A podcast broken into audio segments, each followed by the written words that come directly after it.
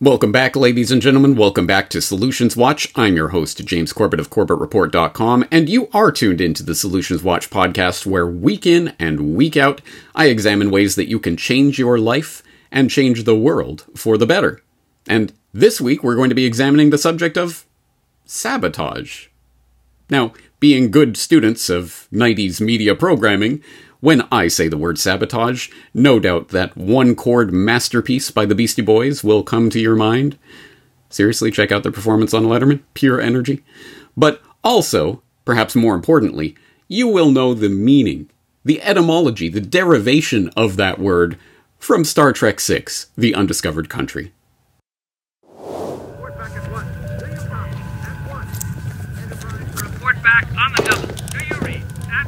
We're to report back at once. We cannot abandon Captain Kirk and Dr. McCoy. Of course not. 400 years ago on the planet Earth, workers who felt their livelihood threatened by automation flung their wooden shoes called sabots into the machines to stop them. Hence the word sabotage. We are experiencing technical malfunction. All backup systems inoperable. Excellent. I, I, I mean, too bad. There you go, folks. Straight from the mouth of Kim Cattrall herself, Lieutenant Valeris there. Uh, that's where sabotage comes from. Fl- flinging your sabot into the machinery to stop it from working. Right? Well, I hate to burst your bubble, but once again, Hollywood has lied to you. Although, to be fair, that is probably the most oft repeated story of where the word sabotage comes from, and it's more or less the sense of it is correct, even if it's not literally true. If you want the literally true definition. Oh.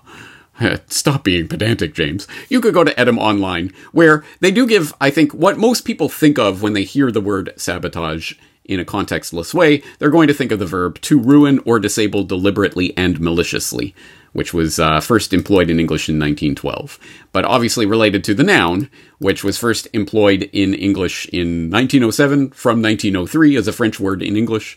Uh, malicious damaging or destruction destruction of an employer's property by workmen from the French sabotage from saboter to sabotage bungle literally walk noisily from sabot wooden shoe so it's literally referring to the kind of awkward wooden shoe walk um, which was used in a variety of contexts in French. Um, but it uh, so it says in French and at first in English, the sense of deliberately maliciously destroying property was in reference to labor disputes, but the oft-repeated story, as old as the record of the word in English, that the modern meaning derives from strikers' supposed tactic of throwing shoes into machinery, is not supported by the etymology. Likely, it was not meant as a literal image. The word was used in French in a variety of bungling senses, such as to play a piece of music badly. But all that to the side, I think we do get the point of this. Deliberate and malicious destroying of property, or I think more to the point, malicious mischief which is what Century magazine referred to in November 1910 when they noted that in English, malicious mischief would appear to be the nearest expl- explicit definition of sabotage, which is so much more expressive as to be likely of adoption into all languages spoken by nations suffering from this new force in industry and morals. And yes, malicious mischief, I think, is is the broader sense of this. It's not just destruction of property, although that could be one aspect of it. It can take many different forms. And when we start to think of that in the context of people who, in the course of their day to day lives, may have access to to machinery or to processes or maybe in positions in which their actions can either hurt or help the public depending on whether they do their job as they're supposed to or as they should, morally and ethically speaking, well, sabotage can be quite a useful tool, can it not? And, well, we have a very recent case in point. Vermont town employee quietly lowered the fluoride in water for years. We take this from National Propaganda Radio. Residents of a small community in Vermont were blindsided last month by the news that one official in their water department quietly lowered the fluoride levels nearly four years ago, giving rise to worries about their children's dental health and transparent government and highlighting the enduring misinformation around water fluoridation. This guy's going to have his PayPal account taken away. Kendall Chamberlain, Richmond, Vermont's water and wastewater superintendent, told the Water and Sewer Commission in September that he reduced the fluoride level because of his concerns about changes to its sourcing and the recommended levels. He worries about the quality control in the fluoride used in U.S. drinking systems because it comes from China. That's why it's bad. An assertion that echoes unfounded reports about Chinese fluoride that have circulated online in recent years. Two of the three fluoride additives U.S. water systems can use do, in fact, come from China. NPR admits because they have no domestic manufacturers because there's rules against you know producing all that garbage and off you know byproduct. They come from China because they have no domestic manufacturers, but are all, don't worry, they're all subject to stringent standards, testing, and certification. You know, like your Pfizer carrot shots and stuff are. Oh, whoops, we didn't test them at all. At a second meeting just this past Monday, the one at which Karen, the initial Karen that raised concerns about her wiener kid's teeth, who she admits eat a ton of sugar, it's in the NPR article, Chamberlain this also hurts the story, who doesn't live in town and appeared online, read a statement of apology. Words cannot express how sorry I am for causing this controversy, he said, in which he follows up with this confusing statement Believe me when I say I have always only had good intentions based on a misunderstanding. I promise I will make sure nothing like this ever happens again. James, there goes a sort of good news story ultimately gets turned into, I think, kind of a limited hangout attack on, hey, what do you know? Personal freedom, my body, my choice. There were people that used to run their mouths about this. James, how, how kind of dumb is this story? Help us count the ways. It, uh, it is dumb in a lot of ways, but hey, I, I I appreciate the idea of someone kind of taking it into their own hands in the sort of mid-level sort of role that most people don't even think about or know but can actually literally affect things like this. That there maybe there's a lesson there. In fact, there may be a solutions watch episode we could think about in uh, to take out of that. And here we are. So let's drill down on this story a little bit, because as I say, there are some interesting things to tease out of here, even though, as Pilato points out, there are some unlimited, uh, sorry, limited hangout uh, nuggets embedded in here and certain diversions, although I'm not exactly sure how much to take those at face value. So, what do I mean by that? Let's drill down on the story itself a little bit, and let me preface all of this by saying I do not know this Kendall Chamberlain guy. I have no contact with him, I've never heard of him, I know nothing about his thinking or reasoning. Um, I, all I know is what has been reported about what he said about this. So this isn't really about Kendall Chamberlain as an individual and what he individually did there in Vermont.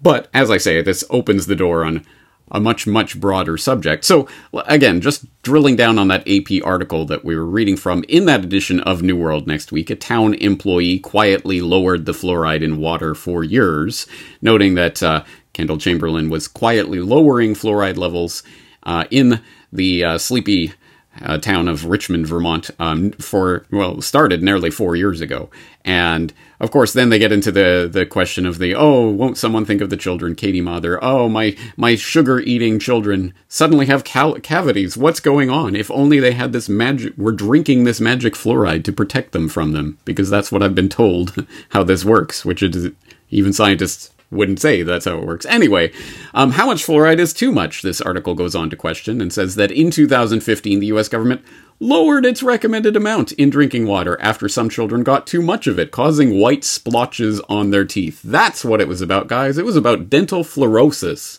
That's what that was about. Um, well, anyway, yes, in case you didn't know, uh, this what the CDC has put on as one of the great public health achievements of the 20th century the fluoridation of the water supply, which, by the way, people in America, I know they only uh, th- they think America is the world, but they might want to contemplate the fact that there are vast swaths of the planet that do not fluoridate their water supply. So why is that? Even within the United States, as we will see shortly in this article, there are certain places that do and certain places that do not fluoridate the water supply. So the greatest public health achievement, no problems with it whatsoever, not only is not universally adopted, but in 2015, they're precisely dialed in. This is how much fluoride should be added to make sure the water levels have just the right amount was drastically lowered. And if you do, they do have a link here. And if you click through on that, you'll find this article on Feds say it's time to cut back on fluoride in drinking water, um, in which they note that actually, yes, they, they, at that time in 2015, they reduced the recommended uh, dosage because this is a dosage of what they are claiming to have, uh, essentially a medical product of medicinal value that they're giving out in this grand uncontrolled experiment to the entire population with no controls whatsoever. Everyone, pregnant women, children, seniors, everyone gets the same dosage. Well, actually gets a random dosage because it depends how much you drink, how long you spend in the shower, all of this. Just an insane public health experiment that's been going on for all the better part of a century now. But uh, they they lowered that from zero point se- uh, from one point two milligrams uh, per liter of water to zero point seven milligrams. And side note, d- does the U.S. use imperial? Uh, sorry, uh, metric uh, units now?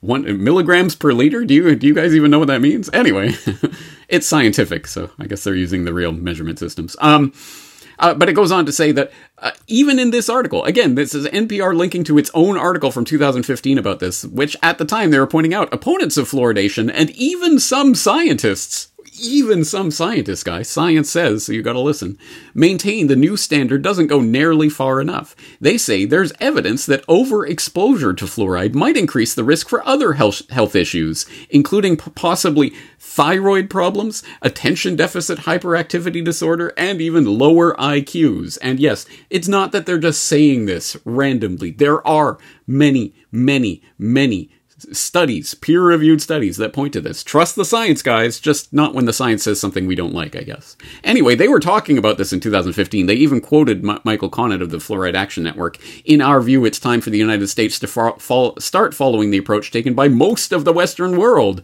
and stop fluoridating its water.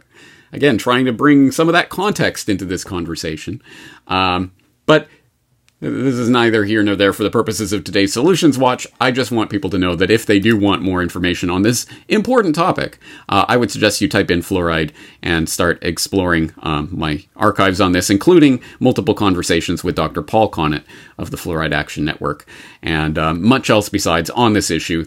Trust me, there's a lot of science behind this, but getting back to this original article about Kendall Chamberlain, uh, he was Richmond's water and wastewater superintendent, and he told the Water and Sewer Commission in September that he reduced the fluoride level because of his concerns about changes to its sourcing, that, oh, it's Chinese fluoride thing, but also, and the recommended levels. He doesn't think the state's recommended level of fluoride is warranted right now.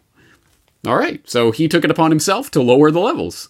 And this didn't, again, this didn't just happen sort of just last week and they just discovered no this has been going on for four years and it's an issue that they were working with uh, with uh, Kendall over this time. So, um, as they point out later, uh, again, putting in this context, 29 of the 465 public water systems in Vermont voluntarily fluoridate. So, again, that should give people pause for thought. 29 of 465. I don't think I don't think that's the majority.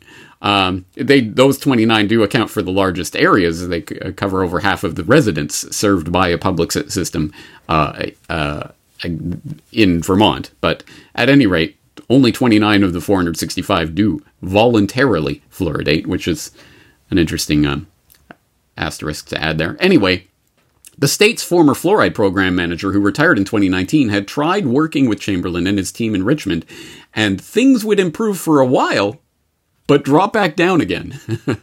and Miller said she didn't realize the town's fluoride number had been consistently low for so long until March this year. After a site visit by the state in April, the levels did not improve. So Miller contacted the Richmond town manager in June, who requested uh, she attend the meeting in September, she said. So what seems to be taking place here again i do not know the inside of this story so i don't have any personal insight into this but it it looks like they've been working for years and uh, coming and inspecting and hey these these levels aren't right. Oh don't worry guys. Sorry i'll take care of that. Put it back up and then it'll go back down again and then they'll come back in. It sounded like this happened multiple times and things would improve for a while and then go back improve for a while and then go back. Now I don't know. Again, I do not know. I do not see into the hearts and minds of people like Kendall Chamberlain. But that's exactly what a committed saboteur would do in this situation to change the levels and then when you get caught at it oops oh sorry about that i didn't i don't know how that happened put it back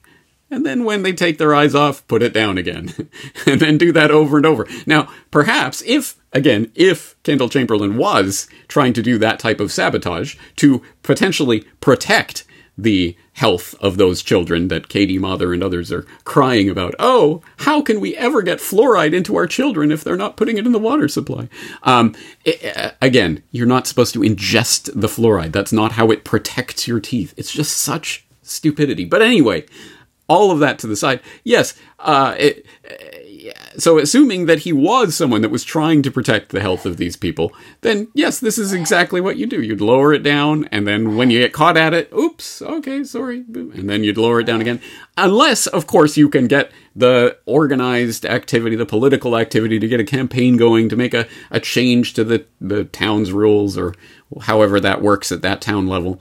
Uh, uh, uh, yeah, you could do the political campaign, or you could just do it yourself. If you have the literal control of how much is being added, you can do things like that. And perhaps the uh, the the downfall of someone like Kendall Chamberlain, again, if that was their intention, is to keep doing it over and over and over and over. You're going to get caught eventually, and when you get caught the second, third, fourth, fifth, twentieth time with your hand in that cookie jar, they're going to eventually um, cotton on and basically remove you from that position. So, so that's again maybe there's better ways to strategize if the, your intention was to to apply a bit of sabotage.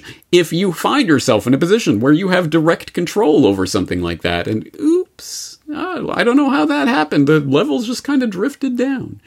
Um, so, uh, what I want to do today is to expand, broaden this conversation about sabotage, because again, I think a lot of people have that idea in their head almost like a military sort of operation. You go in, you plant some explosives or something into some important piece of machinery, and then get out of there, and it'll blow up. Oh, it was it was sabotage. Someone committed sabotage on the Nord Stream pipeline, for example.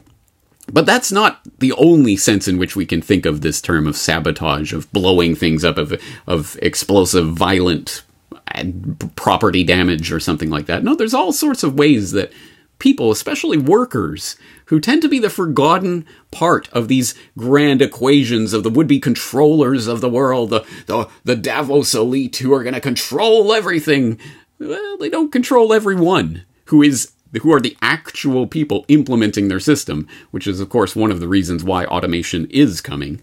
And don't worry, we'll get we'll get we'll just program these robots to tell them to, to do what we want them to do. Assuming that you also have the control of the programmers, but there's another possible area for fruitful sabotage in the future. But as I say, there's many ways that this can happen, and it doesn't even have to happen from a deliberate action, like Kendall Chamberlain lowering the fluoride levels in Richmond it could be the lack of action, an inaction. You're supposed to do this job, but you you don't do it. It gets forgotten. You half-ass it. You you go slow on when you should be going fast. You accidentally mix some things up and cause a bit of confusion. Oops, uh, you get caught. Ooh, uh, uh, sorry, I'll do better. It could be a, a, a, strategy. And in fact, it doesn't even have to necessarily be some sort of planned, deliberate political strategy. It could be part of a larger societal movement, which can have politically subversive consequences. For example, if this is starting to sound familiar, maybe you've heard of lying flat. If you don't know what lying flat is, then there's handy dandy explainers all over. For example, South China Morning Post. What is lying flat and why are Chinese officials standing up to it?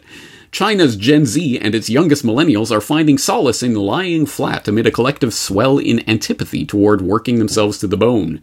Lying flat, or tang ping in Chinese, means doing the bare minimum to get by, and the ethos, ethos poses a threat to President Xi Jinping's Chinese dream. And it goes on to explain that uh, for months the chatter surrounding lying flat or tangping has permeated Chinese society, sowed discourse, and become ubiqu- ubiquitous enough to finally warrant a public condemnation by President Xi Jinping. Uh, it is necessary to prevent the stagnation of the social class, unblock the channels for upward social mobility, create opportunities for more people to become rich, and form an environment for improvement, improvement in which everyone participates, avoiding involution and lying flat, Xi said in comments public, published on October 15th by the Communist Party's flagship journal on political theory, Qiushi. His words address a trend that strikes at the very heart of his Chinese dream ideology, which he has described as the great rejuvenation of the Chinese nation. And it goes on to talk more in more detail about this phenomenon of lying flat that was catching on and trending on the Chinese social media until it was forcefully censored because, again, simply the idea of not giving your all, of not working extra, not doing going that extra mile, not trying, just lying flat can be an incredibly powerful tool of revolutionary change in a society. And the tyrants know it. They worry about this. They make sure that this sort of horrible idea that you're not giving your all to the glorious state is stamped out of the population one way or another, or at least algorithmically censored and blocked so that people cannot even discuss it with each other, because that can be a truly powerful force for change. And if this sounds familiar, maybe because there is essentially now the Western equivalent of this lying flat phenomenon that's popped up in the past year that you probably have heard in the headlines a quiet quitting what is quiet quitting, and is it a real trend? Um, so, Investopedia uh, it defines it as quiet quitting refers to doing the minimum requirements of one's job and putting in no more time, effort, or enthusiasm enthusiasm than absolutely necessary. As such, it is something of a misnomer since the worker doesn't actually leave their position and continues to collect a salary. And then it goes on to talk about this in more detail and and and questions how real is this phenomenon. According to a Gallup survey of workers age 18 and older taken in June 2022, quiet quitters make up at least 50% of the US workforce, probably more. Um, but then they go on to punk- puncture the that balloon. Oh well, actually, uh, you know, if you look at their 2000 poll, the numbers are fairly the same. So it, it's not that this is this, uh, the term uh, has taken off in part because it, it's not a new phenomenon, but it's um, describing it's describing the experience of burned out or bored workers who are simply desperate for a fresh vocabulary to describe their feelings. Well, I think okay, regardless of what the numbers are saying about how enthusiastic people are about their jobs, the fact that this term comes up is given a name and is uh, quite quickly enters into the common vernacular is itself indicative of something. There is a sort of wider social phenomenon going on here that once again, I think is genuinely threatening, at least at the time for the time being, until Musk gets his robot army of robot workers. It is genuinely threatening to the power structure that needs the average worker still to implement these grand dreams of constructing this grand society. You need the average person to be on board with that because once again, once again, this is another point. We keep coming back to this point and we will continue to come back to it. The power really is ours. Collectively, at any rate, we have enormous, we are the engine of this system as it careens forward into the brave new world that they're constructing from us. It is being careened forward on our power, our labor, our energy, our participation, our enthusiasm, our dedication of putting in our time and our money and our resources and our effort into constructing this grand prison essentially that is being constructed for the population. So what if what if not even we all stand up and march in the streets and refuse to go to work? What if we just don't work so hard? that in and of itself is such a threat that people in positions of power start to get very uneasy about it and try to squelch that out of the population. So that is a, one one possible way of sabotaging the system. It doesn't have to be pipe bombs or explosives or anything of that sort. It doesn't have to be violent in any way. It can simply be subversion, undermining a system by not participating or oops, doing the wrong thing on the on a certain day where oh, uh, did I, did I lower those levels? Oops. I'll put them back. Don't worry. Uh, real change can occur in the real world. And again, something like what happened in Richmond, when it gets discovered and finally put an end to, then now I'm sure they're going to be reporting and testing and reporting on those levels every day. So it's back to where it was. But at least for a few years, that genuinely made a difference in people's lives, whether they understand what that difference was or not. It genuinely affected something in the real world. And if there's one Kendall Chamberlain or whoever out there doing that, sure, it means pretty much nothing. If there's a thousand, that starts to mean something. If there's a million, you start to have a real change to the fabric of society itself starting to occur. I, again, and we keep coming back to this point in Solutions Watch, and we'll hit it again today. If this is a consciously, uh, consciously done uh, strategy, if it is employed for conscious reasons, knowing that we want to reach a certain goal, and there are enough people who understand that and are working toward it actively, that is where it genuinely makes a difference. But as I'm at pains to stress in this edition of Solutions Watch, sabotage can have many different meanings. It can take many different forms and shapes. Even something like the lying flat or quiet quitting movement can be a form of sabotage. So given how broad this is, wouldn't it be handy if someone came along with a guide to sabotage? Oh wait, that guide exists. It's called Sedition, Subversion, and Sabotage Field Manual Number One, a three part solution to the state. And you can see the visual uh, metaphor here if you were watching the video version of this podcast.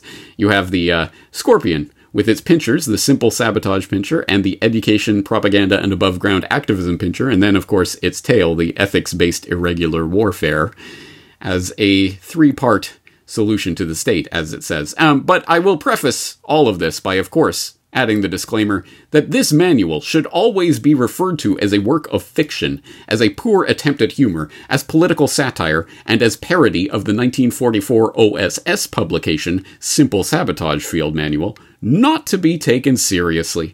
The distribution and contents of this manual should be controlled, and efforts should be made to keep it from falling into the hands of the immature, the authoritarian, or any other childish types that may not have the mental capacity to tolerate alternative viewpoints. Any representative of authority who would try to use this work as evidence in a criminal case should be mocked and shamed for not being intelligent enough to get the joke. This should not be difficult since, as we all know, those who tend to be authoritarian are usually so self-absorbed with their own inflated ego that there is no room for their tiny sad soul for hum- in their tiny sad soul for humor. After all, who would seriously object to having wonderful overlords such as those provided to us by our benevolent governments and their crony su- superstructure? No one would ever actually want anything bad to happen to anyone in authority. We all love our political masters. So, of course, this is authoritarian uh, satire. That's all it is. It's just a joke. So if anyone wants to read this parody of a manual, of course the link will be in the show notes.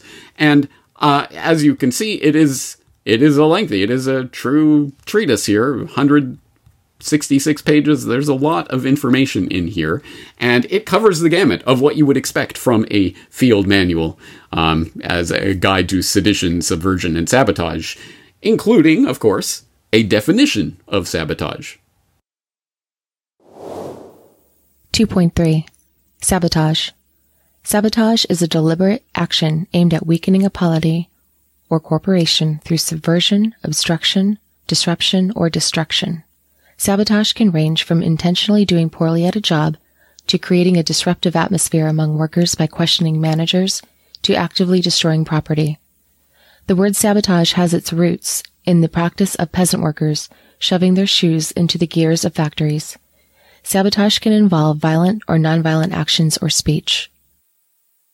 2.3.1 Friend Saboteur A fellow anarchist, abolitionist, voluntarist who embraces the zero aggression principle and rejects all forms of coercive slavery while actively employing the methods of simple sabotage in resistance of the state and its actors it situates that definition of sabotage within the context of a grander stratagem of anarchist agitation that involves both above ground activism and underground sabotage efforts. Chapter 4, Section 3, Part 1 The Sabotage Pincer and the Above Ground Pincer. Hackers and friend saboteurs should work to agitate the state by seeking out weaknesses in its security, transportation, manufacturing, and communication infrastructures, then exploiting those weaknesses, if possible, to cause systematic failure or at least confusion. At the point of systematic failure, the hackers and friend saboteurs' work is done, and the above ground becomes the point of agitation by constantly advertising the failures of central planning and forced compliance while trumpeting the advantages of spontaneous order and peaceful voluntarism. This is the essence of the dual pincers of the scorpion. This type of agitation causes the state to overreact, and because of the nature of the state, that overreaction is always some kind of violent authoritarianism. As has been stated over and over, when you only have a hammer, every problem looks like a nail, and with the state, that means every problem becomes an opportunity for the state to pound someone. This violent overreaction by authoritarians presents the second opportunity for the above ground activists to point out the evil nature of government and again advertise the advantages of spontaneous order and peaceful voluntarism. Therefore, if done correctly, every successful action of the hackers and friend saboteurs pays off twice for the above ground in opportunities to bring shame on those who still support the state and in offering a moral solution. And it offers some very specific instructions for turning everyday tools, items, and equipment that you may have access to yourself into potential tools of sabotage. Saboteur should be ingenious in using his everyday equipment. All sorts of tools will present themselves if he looks at his surroundings in a different light. For example, emery flakes have incredible utility to the saboteur, but at first it may seem unobtainable. However, if the saboteur were to pulverize an emery knife sharpener or emery wheel with a hammer, he would find himself with a plentiful supply. Add it to a small hobby rock tumbler and set to tumble for a few days, and you have a highly effective powder that will destroy almost any moving part that has a bearing surface. Likewise, something like magnesium flakes may seem exotic. Yet, magnesium fire starter are readily available at camp supply stores and can be carefully filed to produce the highly flammable flakes. Please note, do not attempt to use a motorized grinder or vibrator polisher on a magnesium fire starter unless you want to destroy your work area and set yourself on fire. Well, you get the idea. But actually, you don't. And I hesitate to simply put little clips like this out to the public and then to encourage you to go read it without knowing that most people will not go and read this in its full context. This complete work of parody, guys, is just satire, don't take it seriously. But if you read the entire thing front to back and really uh, understand the, the true context of what is being said here, I think that's probably the safest way to approach this. So I wouldn't take anything that I'm presenting here. There's so much more to what is being said here, and there is a lot of thought given to property damage and potential actual acts of violence that will cause harm to people. And uh, do you want to participate in this? Most people do not and should not. And this uh, this book is very forceful about the, those types of things and what it's arguing and what it isn't. So you are responsible adult human beings, and I will treat you as such. Please go and read this entire field guide for yourself if you think this is something that you would be interested in. But one of the points that I want to really take away from this is that although you certainly could play up those more explosive aspects of what we're dealing with, or the incendiary aspects of a- sabotage, that is not the only definition of this. And I. I, guess I, I, what I personally believe, and everyone has to make their own personal ethical judgments, but personally for me, I do not think that property damage and acts of explosive violence or anything of that sort will ever provide any solution to what we are fundamentally facing here because that, I think, ultimately does have the exact opposite effect of what is presumably presumably being advocated by the saboteurs. Although in such a space of people who would be willing to do violent acts spectacular acts it's undoubtedly infested with agents of the state both witting actual undercover agents of the state who are going in to agitate things in order to cause violence, in order to then turn the public against people doing those acts, which has been documented and done over and over and over again throughout history. You would be naive to not know that. Um, but also just the the idiots who can be or just people in poor, desperate situations who literally can't even afford to make rent, who are suddenly being offered lots of money and all sorts of uh, funding and equipment and training and whatever else they need just come along. Just we'll, uh, let's let's do a big spectacular act of violence. Let's bomb this thing and bomb this bridge and don't worry, no one will ever know. And then it turns out, oh, it was the feds who was enticing this person the entire time, which again has happened over and over, which basically defines the past, at the very least, few decades of such actions. It's always, um, it's always a Fed either involved in the plot or leading the plot along. So I think we have to be very wary of that. And why? It's because when you do turn violent and there are acts that can lead to spectacular damage or even loss of life, absolutely, the general public, and especially considering that will always be presented to the general public in the context of a uh, uh, of the mainstream media narrative, which will be parroting the establishment official narrative, which will always be, uh, you know, look at these crazy anarchists; they're going out and killing people again. So, absolutely, I do not advocate at all in any way, in any shape or form, at any time for violent acts to be perpetrated. I do not mean sabotage in that sense, but sabotage in that broader sense that we're talking about today of someone oops, lowering the fluoride levels in their water town supply against the wishes of the 50% plus one that vote in the rigged election, which is actually only the 5% of the population that bothers to turn up to some town plebiscite anyway. I mean, those types of actions can be can be effective for periods of time. But l- let's put the denouement on that story of uh, Kendall Chamberlain, a worker who quietly lowered town's fluoride for years, resigns. A town employee who quietly lowered the fluoride in a Vermont, com- Vermont community's drinking water for years has resigned and is asserting that the levels had actually been low for much longer than believed. Richmond Water Superintendent Kendall Chamberlain disclosed in his five page resignation letter submitted Monday that fluoride levels have not been in the state recommended range for over a decade instead of nearly four years, as the state had recently disclosed.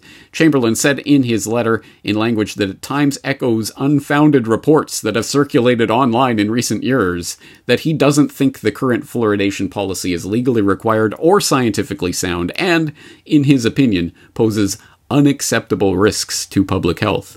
I cannot in good conscience be a party to this, he wrote. All right. Anyway, the story goes on from there. But long story short, of course, he has resigned, so he didn't even get to keep that that position.